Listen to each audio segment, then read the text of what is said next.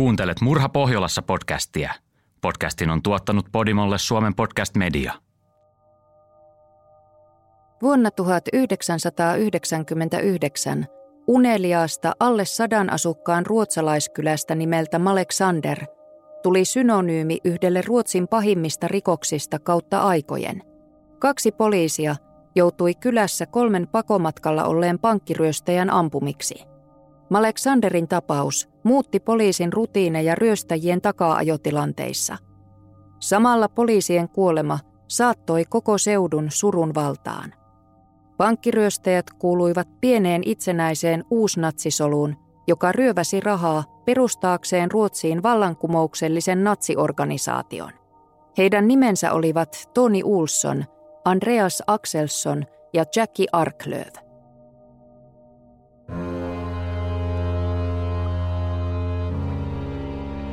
Kuuntelet Murha Pohjolassa podcast-sarjaa, jossa kerrotaan Tanskan, Grönlannin, Ruotsin, Norjan ja Färsaarten huomiota herättäneistä murhatapauksista.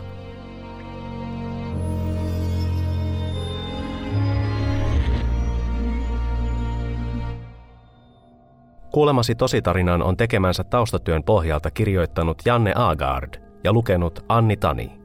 Tarinassa kerrotaan tosiasioita, jotka on julkaistu aiemmin tiedotusvälineissä – Joitakin yksityiskohtia on jätetty pois, eikä tapahtuneeseen oteta kantaa, sillä se on oikeusjärjestelmän tehtävää. Kuulemasi asiat saattavat kuitenkin olla järkyttäviä. Kyse on oikeiden ihmisten elämästä ja kuolemasta. Tony Ulsson ja Jackie Arklöv olivat tutustuneet toisiinsa pari vuotta aiemmin Tiidaholmin vankilassa, joka on Ruotsin suurimpia suljettuja laitoksia – Monet istuvat Tiidaholmissa pitkää tuomiota, joten vankilassa on tarjolla paljon opiskelumahdollisuuksia. Siellä voi esimerkiksi kouluttautua hitsaajaksi, suorittaa peruskoulu- ja lukio-opintoja tai saada hoitoa esimerkiksi huumausaineiden tai alkoholin käytön takia. 25-vuotias Jackie oli ollut palkkasotilaana Bosniassa ja saanut kahdeksan vuoden vankeustuomion sotarikoksista – hän oli syntynyt länsiafrikkalaisessa Liberiassa liberialaisen äidin ja saksalaisen miehen lapsena, mutta varttunut Ruotsissa. Hän oli liittynyt Ranskan muukalaislegioonaan.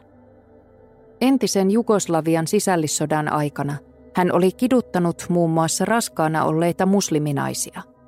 Hänen maailmankuvansa oli fasistinen ja hän osoittautui helpoksi värväyskohteeksi natsi Mats Nilssonille – Mats istui Tiidaholmissa aseellisesta ryöstöstä ystävänsä ja aatekumppaninsa Toni Ulssonin kanssa. Tämä puolestaan oli tuomittu henkirikoksen ja ryöstön suunnittelusta. Sekä Mats että Toni olivat saaneet tuomionsa nimellä 7.3 tunnetun Ruotsin rikoslain erityissäännöksen nojalla. Sitä sovelletaan vankeihin, joilla on erityisen suuri pakoriski – Lainkohta oli laadittu erityisesti väkivalta- ja huumausainerikollisia ajatellen. Heidän vankeusolosuhteitaan, lomiaan ja ehdonalaiseen pääsyään säädeltiin tavallista tiukemmin. Matsi ja Toni ottivat yhteyttä kuuluisaan ruotsalaiseen dramaturgiin ja ohjaajaan Lars Noreeniin, ja he suunnittelivat yhteistuumin teatteriprojektin vangeille. Lars Noreen kirjoitti seitsemän kolmenimisen näytelmän – jonka näyttelijöinä oli useita vankeja, myös Toni ja Mats itse. Tonille myönnettiin kansallisteatterissa pidettyihin harjoituksiin osallistumista varten 65 vapaata vain muutaman kuukauden aikana. Hän sai harjoituksiin kyydin ystävältään 27-vuotiaalta Andreas Axelssonilta, joka oli tietotekniikan kouluttaja ja kansallissosialistinen rintama nimisen ruotsalaisen uusnatsipuolueen jäsen – Useiden kuukausien valmistelujen jälkeen teatteriryhmä oli valmis suureen ensiiltaan 6. helmikuuta 1999. Teatteriprojektin osallistujat olivat saaneet vankeinhuoltolaitokselta erityisvapaata, sillä viranomaisten mielestä hanke oli myönteinen asia, vaikka osa näytelmän dialogista olikin varsin rasistista ja natsistista – Julkisrahoitteinen Ruotsin kansallisteatteri vastasi suurisuuntaisen kuukausia kestävän Ruotsin kiertueen järjestelyistä. Viimeisen näytöksen oli määrä olla 27. toukokuuta 1999. Ohjaaja Lars Noreen tai vankeinhuoltolaitos eivät kuitenkaan tienneet, että Tony, Andreas ja Jackie käyttivät näytelmää hyväkseen, suunnitellakseen ja toteuttaakseen ryöstöjä sekä edistääkseen äärioikeistolaista taisteluaan. Ensimmäinen ryöstö tapahtui syksyllä 1998. Kolme aseistautunutta naamiomiestä ryösti Trollhettanilaisen supermarketin ja sai saaliikseen 40 000 kruunua. Ryöstäjät pakenivat paikalta varastetulla Saab 9000, joka oli heidän suosikkiautonsa. Alle kuukautta myöhemmin ryöstäjät iskivät edellisen lähistöllä olleeseen toiseen supermarkettiin. Ennen näytelmän kantaesitystä, joka oli 6. helmikuuta 1999 Uumajassa, keskustelu velloi kiivaana. Juuri kantaesityksen alla Uumajan yliopistossa oli kuultu uusnatsin pitämä vierailuluento – ja seuraavaksi natsijoukkio aikoi esittää näytelmän Folketshyysin estradilla.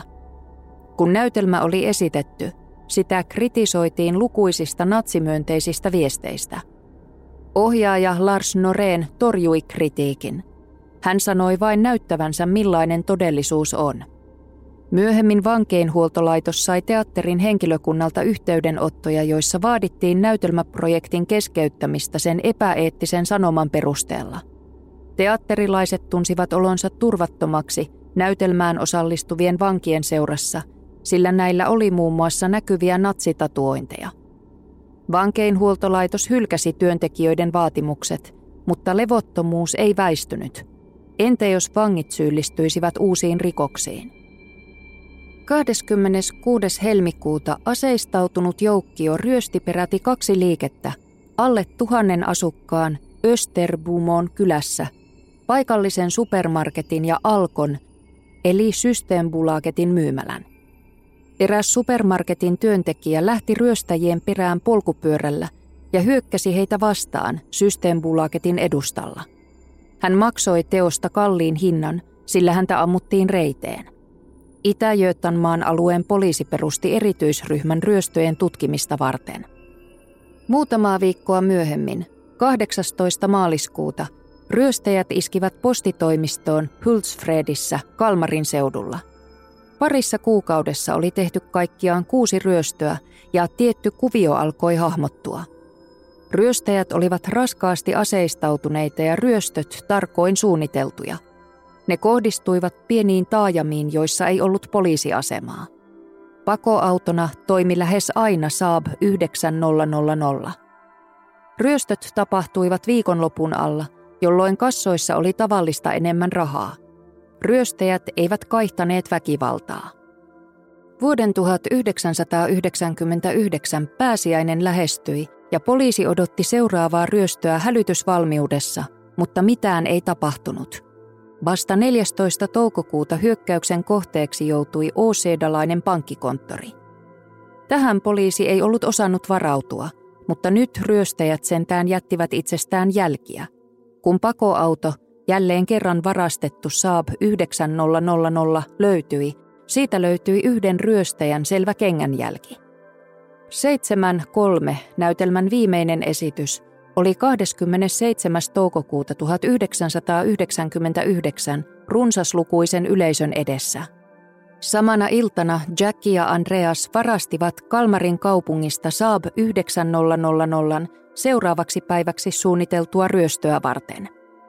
Helsingborin ja Tukholman puolessa välissä sijaitseva idyllinen Maleksanderin kylä on oikeastaan vain kourallinen taloja, puukirkko ja paikallisesti liikennöivän höyrylaivan laituri. On vaikeaa kuvitella, että sellaisessa paikassa voisi tapahtua jotain niin dramaattista. Lämpimänä ja aurinkoisena kevätpäivänä Maleksanderista kuitenkin tuli kaksoismurhan näyttämö. Oli perjantai 28. toukokuuta 1999. Andreas, Tony ja Jackie olivat jälleen valmiita toimintaan. Kaikki kolme olivat aseistettuja. Heillä oli pistooleja, konekiväärejä ja käsikranaatteja. Juuri ennen sulkemisaikaa kolmikko pysäköi varastetun saabinsa Östjötta Inshilda Bankin eteen itä maalaisessa Shiisan kylässä ja astui ulos autosta. Toni odotti ulkona Udsi konepistoolinsa kanssa ja piti vahtia, kun Andreas ja Jackie syöksyivät pankkiin kommandopipot päässään. Kaikki lattialle, Jackie huusi. Sitten hän ja Andreas suihkuttivat kaikkien valvontakameroiden linssit pimeäksi mustalla maalilla. Yksi pankkivirkailijoista onnistui kuitenkin tekemään hälytyksen ryöstäjien huomaamatta. Ulkopuolella Toni hätisti iäkkään miehen pois pankin luota. Mies olisi halunnut pankkiin, mutta Toni sanoi hänelle kantaan, että siellä oli meneillään ryöstö. Muutama minuutti hälytyksen tekemisen jälkeen – Lähikaupungin poliisipäällikkö Kenneth Eklund saapui paikalle. Hän pysytteli partioautossaan sopivan etäisyyden päässä pankista ja pyrki muodostamaan käsityksen tilanteesta. Toni kiinnitti häneen huomiota ja osoitti häntä konepistoolilla viestiäkseen, että hänen olisi parasta häipyä. Ryöstö kesti tavallista kauemmin, sillä kassakaapissa oli aikalukko ja henkilökunta pystyi avaamaan sen vasta 15 minuutin odotuksen jälkeen. Ryöstäjät olivat raivoissaan. Kassakaapin avautumista odotellessaan he tyhjensivät kassakoneet asiakkaiden ja henkilökunnan maatessa edelleen lattialla. Andreas ja Jackie marssivat pankista ulos yli kahden ja puolen miljoonan kruunun saalis mukanaan. He menivät Saabin takapenkille ja Kenneth Eklund lähti heidän peräänsä partioautollaan. Tonin ajonopeus oli yli 140 kilometriä tunnissa – kun hän pyrki karistamaan poliisin kannoiltaan. Matka vei Vimmerbyyn suuntaan, ja kun Kenneth Eklund pysyi karkulaisten kintereillä, Toni pysäytti lopulta auton. Ryöstäjät ampuivat poliisiautoa kohti ja jatkoivat sitten matkaa. Kenneth Eklund ei luovuttanut, vaan jatkoi takaa-ajoa aina Gummetorppajärven reunamilla, missä Toni jälleen jarrutti. Nyt ryöstäjät heittivät poliisiautoa kohti käsikranaatteja, ja poliisipäällikkö juoksi henkensä edestä pakoon. Häneen osui kaksi laukausta ja hän piiloutui järven rantakaislikkoon ryöstäjien etsiessä häntä. Paikallinen valokuvaaja, joka niin ikään oli seurannut pakoautoa, pysähtyi valokuvaamaan poliisipäällikköä. Kennet näki kuvaajan ja oli ampua hänet, luullessaan häntä yhdeksi ryöstäjistä. Ryöstäjät jättivät poliisipäällikön etsimisen sikseen ja jatkoivat pakomatkaansa – Muutaman minuutin kuluttua he pysähtyivät Clintorpiin, missä he suunnitelmansa mukaisesti vaihtoivat vihreän saabin valkoiseen Toyota Avensis vuokra-autoon. Niin pakomatka jatkui. Ryöstösaalis pakattiin tavaratilaan ja kolmikon asearsenaali auton matkustamoon. Paikallispoliisissa olivat iltapäivällä päivystysvuorossa rauhallinen 42-vuotias Ulle Bureen ja hänen nuori kunnianhimoinen kollegansa – 30-vuotias Robert Karlström. Heidän vuoronsa oli alkanut kello 15 ja he istuivat autossa numero 5320 saadessaan poliisiradion kautta tiedon siitä, että Shiisassa oli käynnissä pankkiryöstö. Valitettavasti he eivät tienneet, kuinka raskaasti aseistautuneita ryöstäjät olivat. Ullella ja Robertilla ei siis ollut aavistustakaan, miten vaarallinen tilanne oli – Radiossa kuului poliisin Muuttaalan viestikeskuksen tiedote, jonka mukaan ryöstäjien oli nähty ajavan moottoritietä etelään Boxholmin suuntaan. Pakoauton kuljettajan paikalle oli hypännyt vuorostaan Andreas. Hän pyrki ajamaan nopeusrajoitusten mukaisesti, jotta ei herättäisi huomiota. Jackie piileskeli etumatkustajan istuimen jalkatilassa ja Toni makasi takaistuimella, jotta ei näkyisi, että autossa oli kolme miestä – siitä huolimatta poliisikaksikko Ulle ja Robert kiinnitti huomiota tavalliseen Toyotaan ja pyysi keskusta tarkistamaan sen rekisterinumeron. He ajattelivat, että kyseessä voisi olla pakoauto, koska kuljettaja ajoi epävarmasti. Kun keskus kertoi auton olevan vuokrattu Tukholmasta, Ulle ja Robert päättivät pysäyttää auton ja puhuttaa kuljettajaa. Auton kuljettaja ei välittänyt sinisistä vilkkuvaloista, joten Ulle ja Robert laittoivat sireenit soimaan ja lähtivät valkoisen Toyotan perään. Äkkiä auto pysähtyi Maleksanderissa Lilsjönin kohdalla poikittain tielle. Ryöstäjät nousivat autosta aseineen ja ampuivat päin poliisiautoa. Ulle ja Robert menivät auton ovien taakse suojaan vastatakseen tuleen.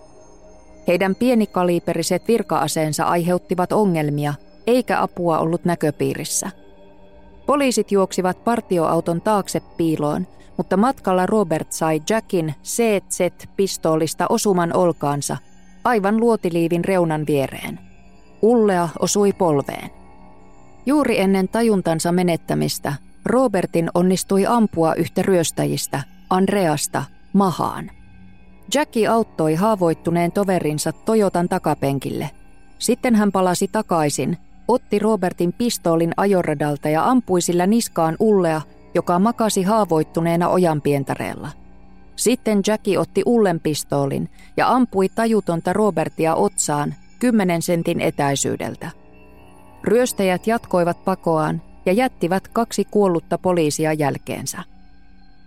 Kun poliisin keskuksessa kuultiin radion kautta automaattikiväärin ääniä lukuisia laukauksia, Aleksanderiin lähetettiin apuvoimia. Oli kuitenkin liian myöhäistä. Toimittajat ja lehtikuvaajat löysivät paikalle nopeasti, kun taas poliisin rikosteknikoita saatiin odottaa pitkään. Nopeasti perustettiin johtokeskus, jonka tehtävänä oli poliisimurhaajien etsiminen ja kiinniottaminen. Jahti jäi melko lyhyeksi – Andreas pidätettiin ensimmäisenä, kun hän ilmaantui sairaalaan hoidattamaan Robertin pistoolin luodista saamaansa vatsan ampumahaavaa. Jackie painui maan alle, mutta hänet pidätettiin Tukholman kupeessa Tyyressössä kolmen päivän kuluttua. Toni onnistui ajamaan Saksaan saakka ja lentämään sieltä Kostariikkaan. Hieman yli viikon päästä hänet pidätettiin siellä ja luovutettiin Ruotsiin. Pankkiryöstön saalista ei koskaan löytynyt. Syksyllä 1999 alkoi tapauksen oikeudenkäynti Linköpingin alioikeudessa. Kaikki kolme syytettyä tunnustivat osallisuutensa pankkiryöstöön ja läsnäolonsa Aleksanderissa ammuskelun aikana, mutta kaikki kiistivät ampuneensa tappavat laukaukset poliiseja kohti. Vaikka aukottomia todisteita ei ollut, kaikki kolme tuomittiin syyllisiksi murhiin – koska he olivat toimineet yhteistuumin. Tuomio oli ristiriitainen, sillä tuomioistuin sovelsi Ruotsin rikoslain mukaista uutta myötävaikutuksen käsitettä, jonka perusteella tekoon osallisia voitiin pitää yhtä syyllisinä kuin varsinaisia tekijöitä. Heille määrättiin kovin mahdollinen Ruotsin lainmukainen rangaistus, elinkautinen vankeusrangaistus. Kolme tuomittua valittivat tuomiosta ylempään oikeusasteeseen – jossa tuomio vahvistettiin seuraavana vuonna. Natsiryhmittymän taustahahmona pidetty Mats Nilsson sai törkeästä kätkemisrikoksesta vuoden lisätuomion, sillä poliisi löysi aikaisempien ryöstöjen saalista hänen hallustaan. Ruotsissa on mahdollista hakea elinkautisen vankeusrangaistuksen kohtuullistamista kymmenen vuoden kuluttua, mutta tuomiosta on kuitenkin kärsittävä vähintään 18 vuotta – Örebruun alioikeus käsittelee kaikki tällaiset tuomioasiat ja arvioi tuomion muuttamista määräaikaiseksi Ruotsin vankeinhoitolaitoksen ja oikeuslääkärineuvoston lausuntojen perusteella. Huomioon on otettava vangin käytös sekä arvioitu riski rikosten uusimisesta. Pidettyään vuosikausia kiinni syyttömyydestään sekä pankkiryöstöön että murhiin, Jackie tunnusti lopulta ampuneensa kuolettavat laukaukset – Tunnustuksen ansiosta Ruotsin oikeusjärjestelmä saattaa suhtautua myötämielisemmin hänen kahteen rikostoveriinsa, Andreakseen ja Toniin.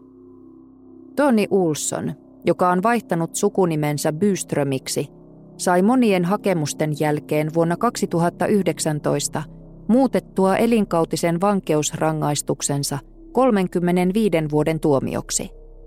Vankeinhoitolaitos arvioi, ettei hänellä enää olisi rikosten uusimisen riskiä. Hän voi hakea ehdonalaiseen vapauteen koeajalla vuonna 2023 oltuaan lähes 20 vuotta vankilassa. Myös Andreas Axelssonin elinkautinen muutettiin 35 vuoden tuomioksi. Hän voi hakea ehdonalaiseen samoihin aikoihin kuin Toni. Jackie Arklövin hakemukseen määräaikaisesta rangaistuksesta otetaan kantaa piakkoin – hän on jo kotiuttamisyksikössä Tukholman seudulla vietettyään joitakin vuosia avovankilassa. Poliisimurhat herättivät suurta huomiota ja niistä on tehty lukemattomia TV-ohjelmia ja lehtiartikkeleita.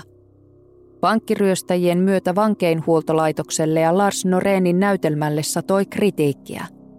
Vuonna 2009 julkaistiin Elisabeth Osbrinkin kirja Smärtpunkten, kipupiste, joka kertoo Lars Norenista, seitsemän kolme näytelmästä ja Alexanderin murhista – myös paikallispoliisin päällikkö Kenneth Eklund, joka selvisi pankkiryöstäjien kohtaamisesta hengissä, on kirjoittanut aiheesta kirjan.